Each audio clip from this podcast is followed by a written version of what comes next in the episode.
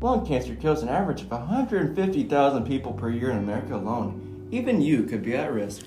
Cancer arises from the rapid creation of normal cells that grow beyond the usual boundaries. This can be caused by things such as smoking, vaping, and use of tobacco. 80% of lung cancer deaths are caused by smoking. Treatments include surgeries, radiation therapy, and chemotherapy, none of which are fun experiences. In some cases, people will develop lung cancer without even smoking a cigarette. It is called secondhand smoke. That's why it's important not to smoke around young children or teenagers or anyone that isn't a smoker. And to help prevent this, if you don't smoke and you're underage, you should stay away from smoking areas and uh, cigarettes. What are you doing to help cancer victims?